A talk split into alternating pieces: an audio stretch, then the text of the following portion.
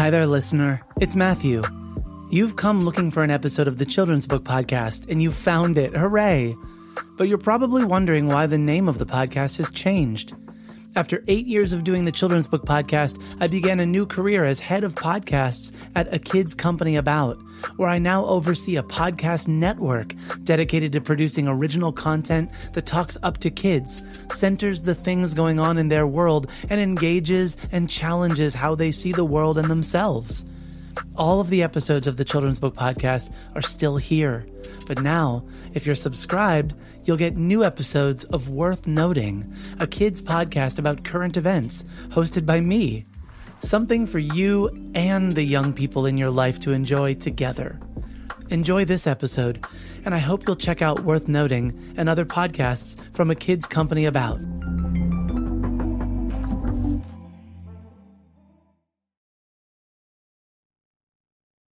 Support for the Children's Book Podcast comes from Little Feminist.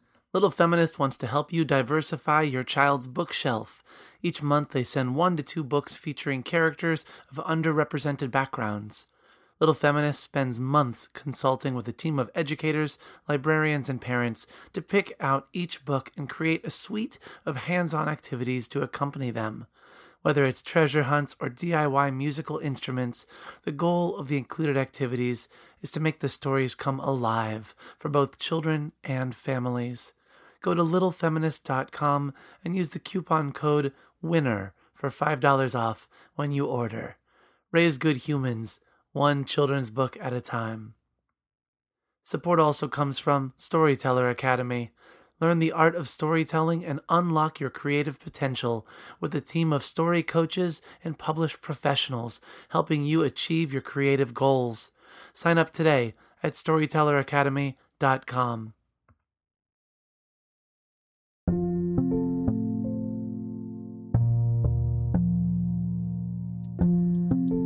Scientists, brain studiers, whatever, are saying that your brain's getting the same benefit from an audiobook as it does from reading it in in print. Yep. I'm sort of the opposite. I can't listen to an audiobook and hope to retain what I listen to because if I am listening to it, it's when I am, again, on a walk or a run or around the house.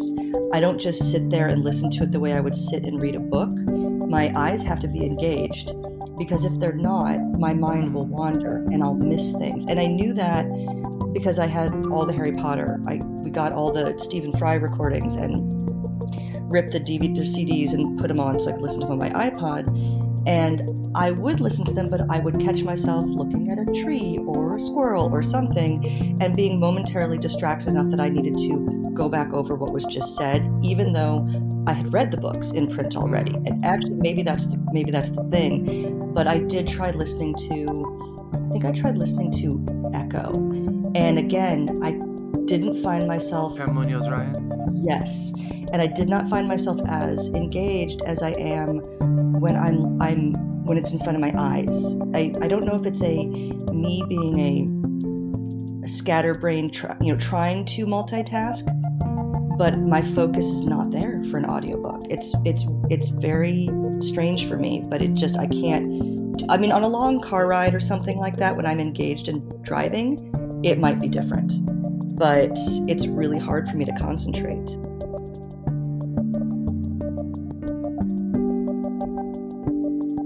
Death. It can come out of nowhere. It can upend your life. It can make you feel lost and helpless and confused and all the other feelings. This is the Children's Book Podcast, episode number 542. I'm your host, Matthew Winner. Today I'm speaking to debut picture book author Stephanie V.W. Lucianovic about the end of something wonderful. Stephanie's debut takes on a challenging topic through a compassionate voice. The death of a pet can be practiced for children for when a family member passes, but it can also be an opportunity for a child to care deeply for another living thing.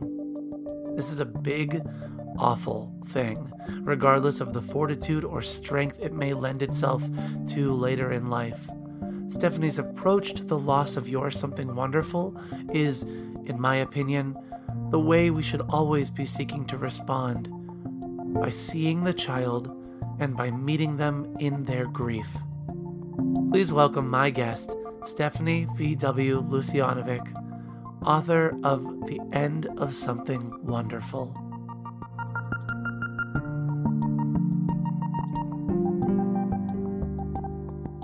My name is Stephanie Lucianovic. And my pronouns are her, hers, she. And I am an author, most recently of children's book, with my debut picture book, The End of Something Wonderful, just coming out last month. Stephanie, I'm so grateful to have you on the podcast. Thank you for joining me.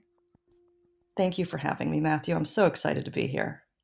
I want to say to those listeners that have not met your book yet that there's a subtitle here, and it's the subtitle and the cover that have drawn me inexplicably to your story. I think since we first met in a Twitter chat. And that is that your full title of your book is called The End of Something Wonderful A Practical Guide to a Backyard Funeral.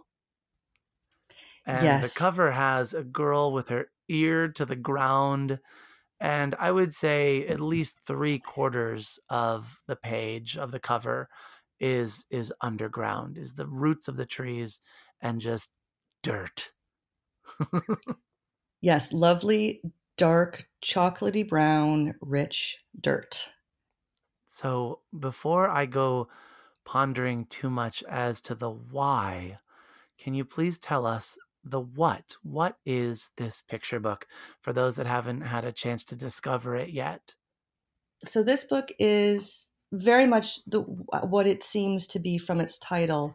It is a it is a guide. It is a way in a lyrical format to process the mourning of a something wonderful, a, a pet who has died.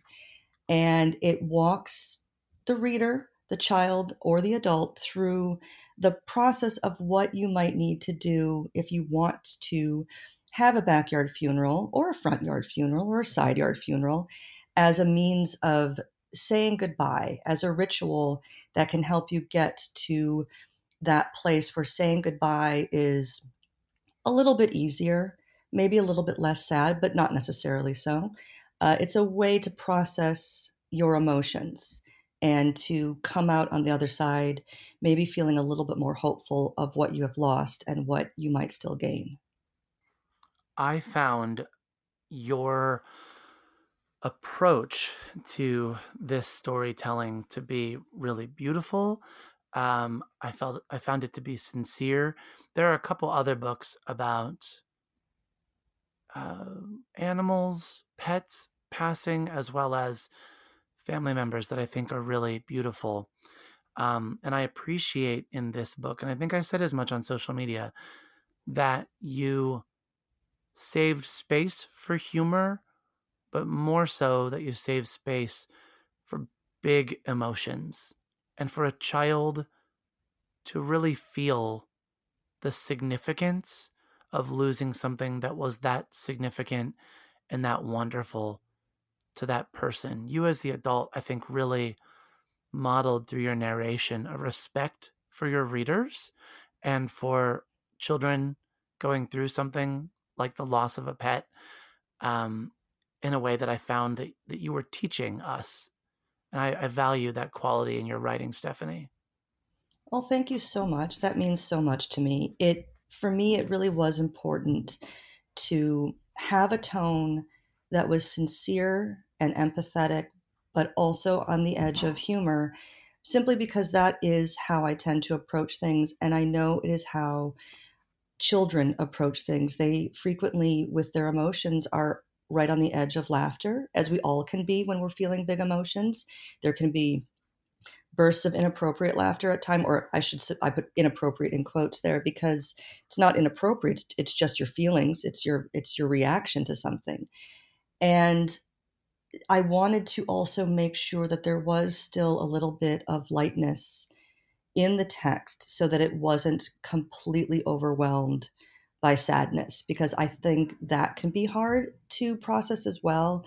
And I wanted to make sure to honor the fact that there are different people out there, different children who grieve in different ways. And some of us do grieve with humor. I think that um, the the way that you save space for any pet from a pet like a, a fish or a, a cat or a guinea pig that might be more common to those that a child values that again others might find insignificant. In your case from the introduction like a pill bug or later in the book there's humor worked in as we have these sort of absurd pets like a hippopotamus. But all along and I, I really want to drive this home because this was something that this was for me the driving quality of why I've been talking about this book so much, Stephanie. And I want I want to see you in it and I want you to know that I see you in it. The fact that you are leading children into moments of humor, but then stepping back and allowing them to stay there laughing or to come back into that sad feeling and know that that's that those are both okay. It's not, well, we've reached halfway through the book and now it's time for you to be better, to be over this, and to start laughing. Never do you do that in this book. And I have to be honest with you and say that I was waiting for you to do that. I was waiting for you as this adult who knows everything to deceive children. And I was waiting to be upset at you, the adult, doing that because I feel like I work in a business where I've seen people not save space for children that way. And it makes me upset that people don't respect and save space for children that way. Sorry, I'm getting a little um I'm getting a little caught up in my emotion. But um I'm grateful that you did. It made me feel immediately uh like like you were a friend and you were an ally to them.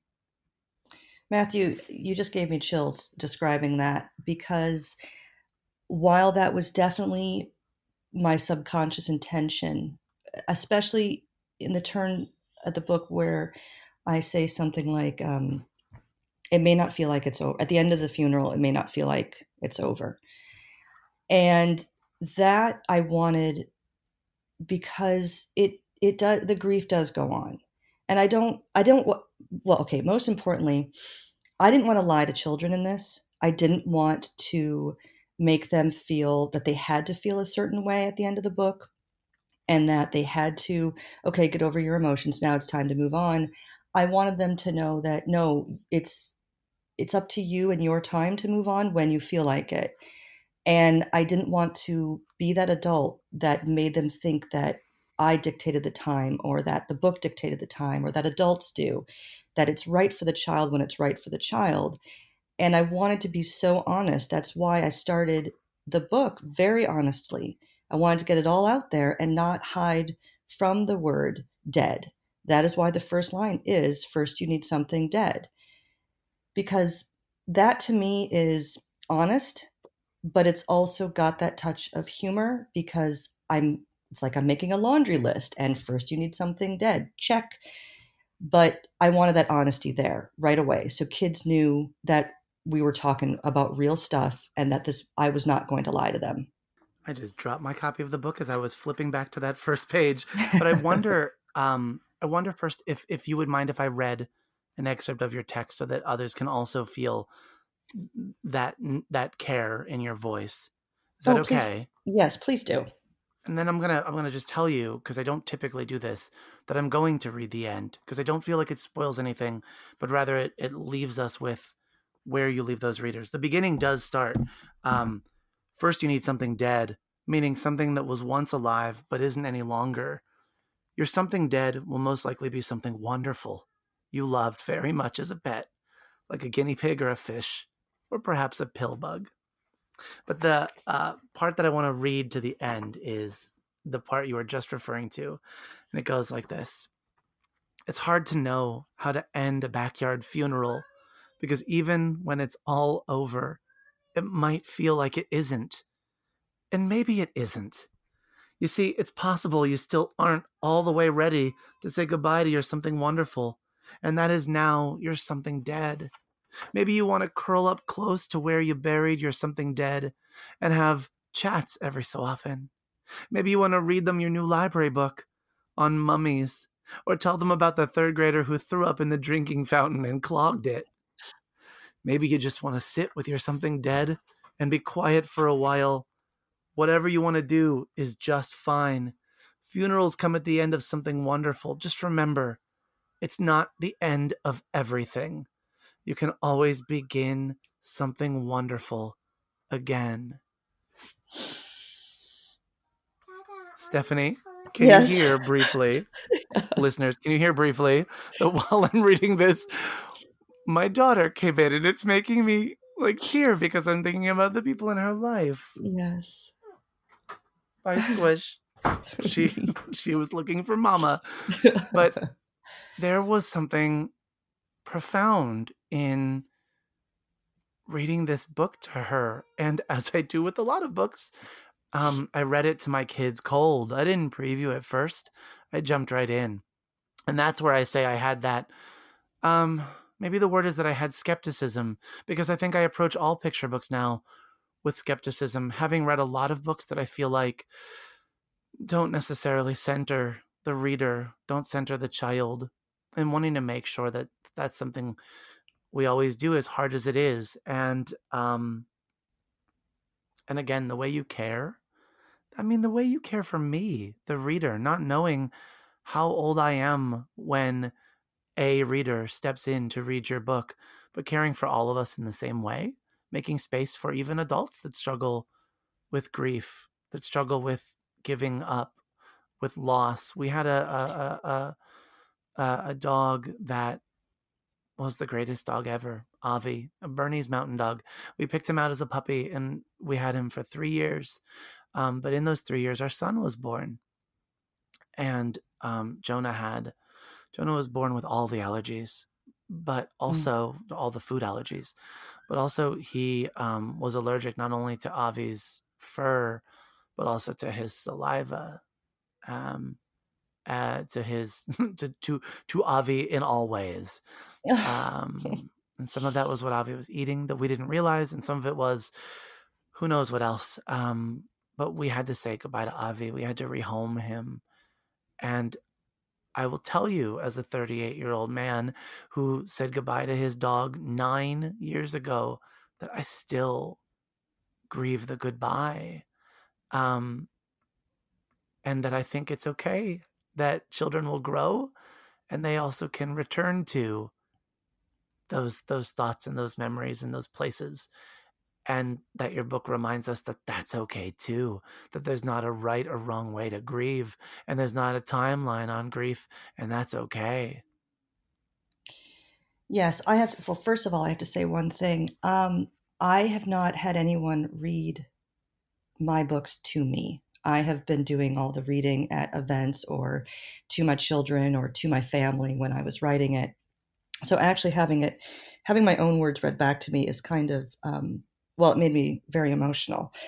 And I wasn't always emotional when I wrote this particular book. There's another book I've written that when I did preview it for my kids' classroom, um, I didn't know if I'd be able to get through it without sobbing.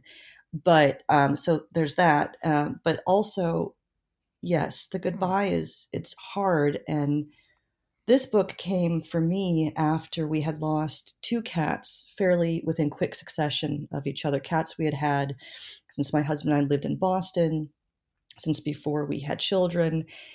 And I was trying to honor their memories. Um, and I had several attempts at, at doing a, a death of a pet book.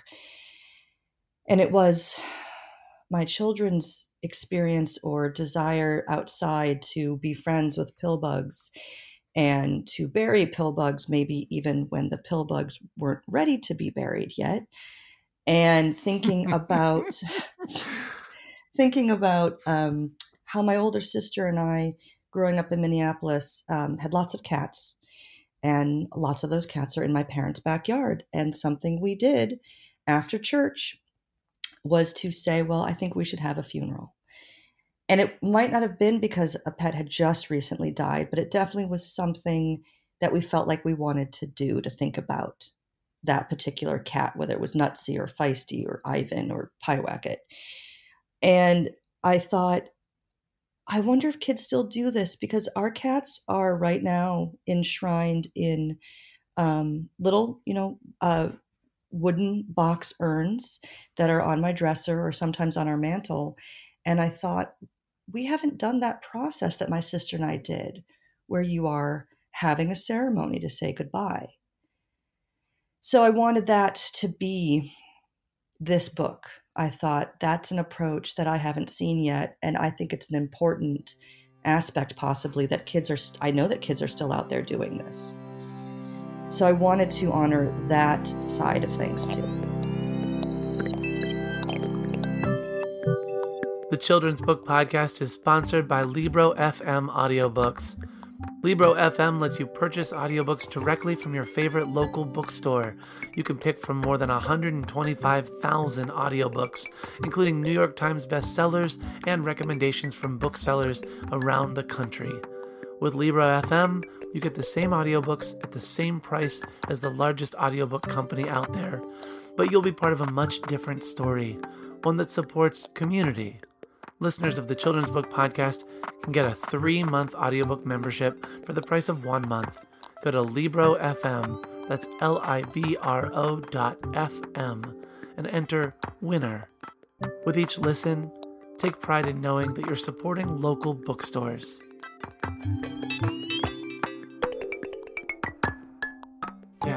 Yes, yes, yes. I was just going to say that there's this thing that I have observed about children from 15 years in education and then raising two of my own that are still babies. My oldest is only nine, but that is that um, children develop and crave ritual, um, routine. Mm-hmm. That that sort of spontaneity is great, but there's there's a comfort in knowing that things that that that things have a process and that the ground is still solid beneath your feet. And so I think one of the things that that I, I eh, upon reflection now am noticing that's different about your book is not just the content that it's talking about, but rather the ritual of it. Giving space to here's here's how you do this. Here's a guide to do this that can be repeated, that you can uh, share with a friend, that you can ask another person did you did you say goodbye to your something wonderful? Did you have a ceremony for it? Did you bury it? Did you let go of it? Um, and that in teaching that ritual we are able to be a comfort to others because we're able to save that space for others to grieve in the way that they need to. This is a book that doesn't just serve the reader seeking a, a method of of grieving but rather it it serves the reader's family and friends and their connections because it helps them with how to navigate through the world. And I think yes. that that is a tremendous gift that you give them. Well, I appreciate that too because one of my best reviews so far has come from a, uh, I think she's in third grade. She's um, a daughter of a friend of mine, and my friend reported back that she said this would be a good book to know what happens in people funerals too. And they had just yes, recently attended just their grand. Go there. Yeah, they had just recently attended, I think, a grandparent's funeral, and probably. I don't know that my friend and her husband said, okay, now this is what's going to happen, and this is what you're possibly going to see or do, or where we'll sit. Um, I'm not sure if they did that, but you know, funerals for a person even can be scary unexpected things and what's who's going to be there and how am i supposed to act or who am i supposed to talk to?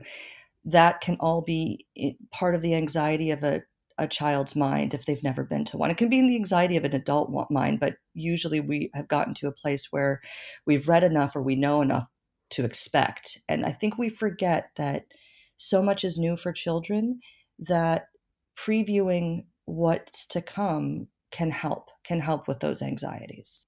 Yes. I have heard also from others that pets are great ways for children because of a lifespan of a pet. It can be a great way for a child i don't mean to make light of this but to use the word uh, to practice mm-hmm. to practice what it's like to honor someone's life and to have that that that something wonderful pass. I I want to ask you this, and I want you to stop me if it's not the appropriate way to ask. but it strikes me that for many, many people, the or authors, the debut books that they release are often humorous or they just feel like they're written to a wide market. That might be that I've attended too many conferences and I've heard that, or I've heard too many like talks about quote unquote what sells. I know as a reader and a reviewer, I, although I can't always tell what's a debut for someone, I have to mm-hmm. be honest about that. But I will say that I know that there are plenty of books that feel like they're written for mass appeal. And this to me does not strike me as an easy book to sell as a debut. It strikes me as a as a as a as a librarian as a very important and powerful book. Um, but I'd love if you don't mind sharing a little bit about whether or not you had hesitation on on uh, uh, really on all of it on on is this the right book to be my first book? Um, is this even going to sell? Or maybe you just had a resonance because of your children that that this is one that needs to be in the world. I wonder if you could speak on that a little oh definitely it's a great question um, and it's it's not an uncomplicated answer for many reasons um, you, I think you're correct. I think you're right in in saying that typically this does not feel like what publishers would really go for. And I I was told by agents and by publishers that grief books, death books are are hard to sell. And a lot of them said they have to be sort of as perfect as the 10th good thing about Barney by Judith Viorst and that's sort of the gold standard. Mm. And I, I was told by other publishers that really we find the best death books are the ones that focus on an individual pet, a, a specific pet, whereas this is sort of casting the net a little bit wider. So this book, I, I basically sold this book without having an agent because although it got rejected a lot, I didn't give up on it because it did feel very important. And yes, it felt like a risk and it felt like a weird book in so many ways. So I kind of just kept putting it out there, even during my agent search. It wasn't the book that got me my agent to to offer representation, and instead it was something I had sent to a slush pile of a of Sterling, and of, of a couple of other publishing companies that accepted unagented manuscripts. And their offer, the email came in from the editor after I had representation. So I could turn over the negotiating to um, my agent after that. But it mm. was would not have probably been the book. In fact, it wasn't going to be the book that my agent went out with uh, for the first time to put me on submission. It was when she wanted to see more of my work. It was one that I did show her and she did like it, but it definitely, yeah, I think that it would have been a more, let's just say, a safer approach, probably for my career, if in the agent's eyes, to go out with something else first, get that out there, build a little bit of name recognition before we hit them with this weird, funny death filled book.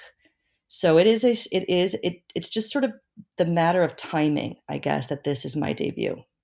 I think it speaks also to reminding writers that there's no one way and there's no correct answer on what sells and when whatever sells and what the market wants and what whatever ones. I mean, me as a reviewer reading so many books, I feel like this book spoke to me because I immediately saw readers in it. And I don't care if it's your first book or your 50th book.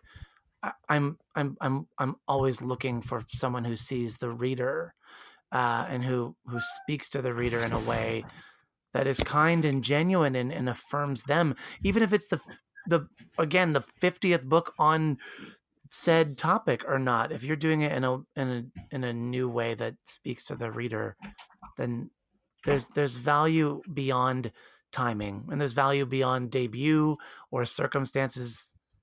But um thank you for sharing the way that that things sort of um took an unconventional if if we could even say unconventional uh a path for you Well, you're you're right. You're right that it is there is no one way to do it and I I think that we hear the success stories of the typical way because it's probably the most common way, but there definitely are the outlying ways that your first book gets published.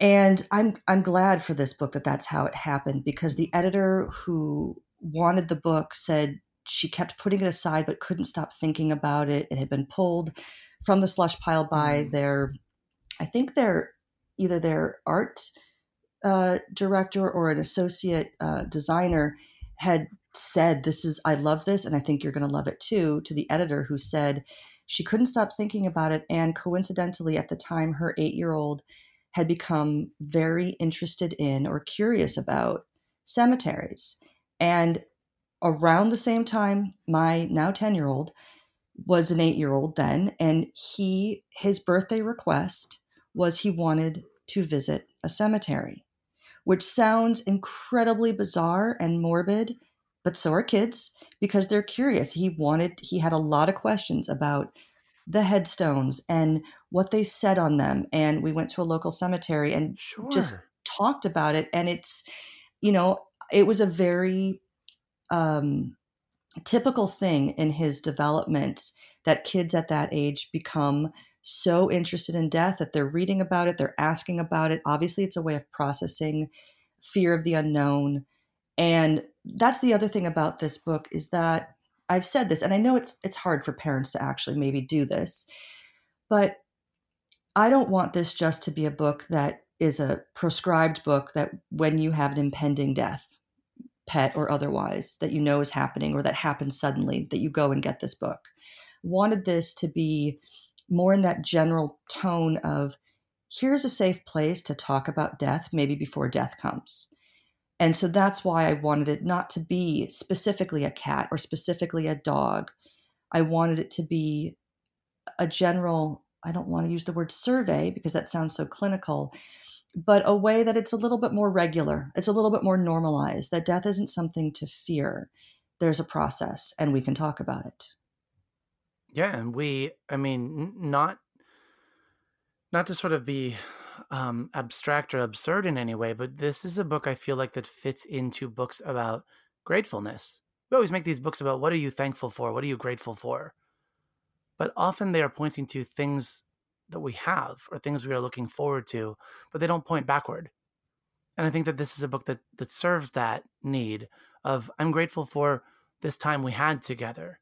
I'm grateful for these memories we built together. I'm grateful for having friends that can support me. I think a lot of that too, uh, um, and I'm sorry we've taken so long without mentioning his name, but George Ermos, the illustrator in this book, did such a beautiful job in, in especially for me, depicting emotion on these children's faces because our readers look to the faces of characters for those cues on emotion and what's what is it okay to feel in this story that I'm experiencing? And much as your text gives space for emotions to change so do George's uh, illustrations and the the couple characters that we follow those those emotions they change and they can be interpreted different ways and there's space for that. It's not now you see the kids smiling, they're going to smile from here on out. Um, and some of the characters actually end contemplative or or or not smiling. That's the last time we see them. And I think it's okay to to remind ourselves that we can leave we can leave those grieving in a place where where it's still weighing on them and that's that doesn't diminish what it means to step into that grief with them and to see them in that grief. Yeah, he George's work blew me away. Um, so many times when I was sent initial art or spreads or anything to look at, um, I I laughed and cried at the same time. Um, that last spread in particular, just it was never something I had in my mind. And in fact, there were no, well, maybe there's one art note in there because I had this idea that the narwhal would be buried vertically for the visual joke of having the horn point above the ground. But wisely, I'm sure my editor stripped out my art notes and George went with a hippopotamus. And I thought, oh my God, there's a dead hippopotamus in this book. But then I was like, well, yeah, there is, because that's why I, I did say that. Um, and then the way he interpreted how to do that last spread, which became, was a huge surprise to me, how he interpreted it. And again, one I could not have imagined, except that it's so perfect and it's so resonant of what children experience, what I experienced. Uh, the same would go for the cover. So that be a combination of George's work and the um, designer Irene Vandervoort, who also did the end pages. The, the two of them together to the end pages. Um, when I saw that cover, I was like, "Oh my god, that's perfect." I I mean, it's it's a little bit dark, it's a little bit humorous, and it's a little bit sad.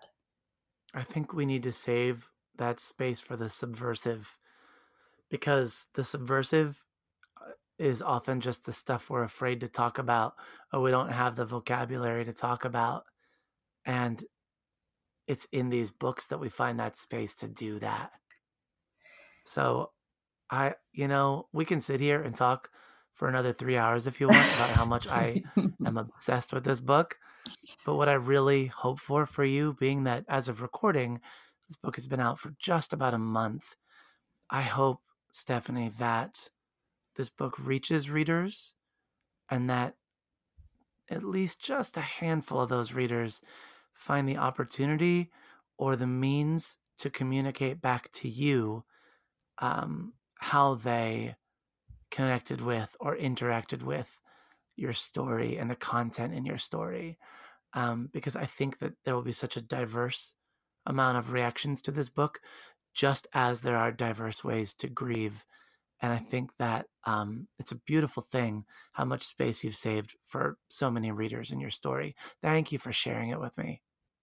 Well, thank you for saying all that, Matthew. I want you to know that eh, all steps of my kidlit writing journey and this book in particular were accompanied by having your voice in my ears, listening to your podcast from the early days of when I first started writing and wondering and hoping and thinking about what your reaction might be to this book because I knew you were so thoughtful and introspective and so much in that mind of what children need and and should get from books that you were very present in the writing of this book and i just really want you to know that. I think i've probably told you that before in direct messages or whatever but i just want you to know that so much of this has been i wonder what matthew winner will think about this book. I wonder if he'll read it. Well from the matthew winner that misses his dog i especially want to say thank you for seeing me um, and for others like me. That means a lot. Um, to those readers that I will see, and to those readers that will experience this book, I want to leave you with the last words, Stephanie, that I'll see a library full of children tomorrow morning. Is there a message that I can bring to them from you? Yes. Um, so I've thought about this, and maybe it's changed over the years about what I would say. Um, because this was a weird book, um, from the start, from the first line, and from the idea of it being a debut book, but also because it writes about things that maybe people fear because they fear sadness or they fear emotion. I want children to know don't be afraid to write your weirdness because it's going to be what makes you special, what makes your writing special. Being weird or being out of the regular what people consider the regular way of doing things is not a bad thing. It's your strength. So go and write your weirdness.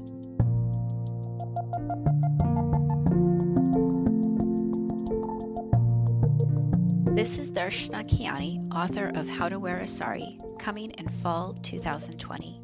Want to find out the latest South Asian books and children's literature?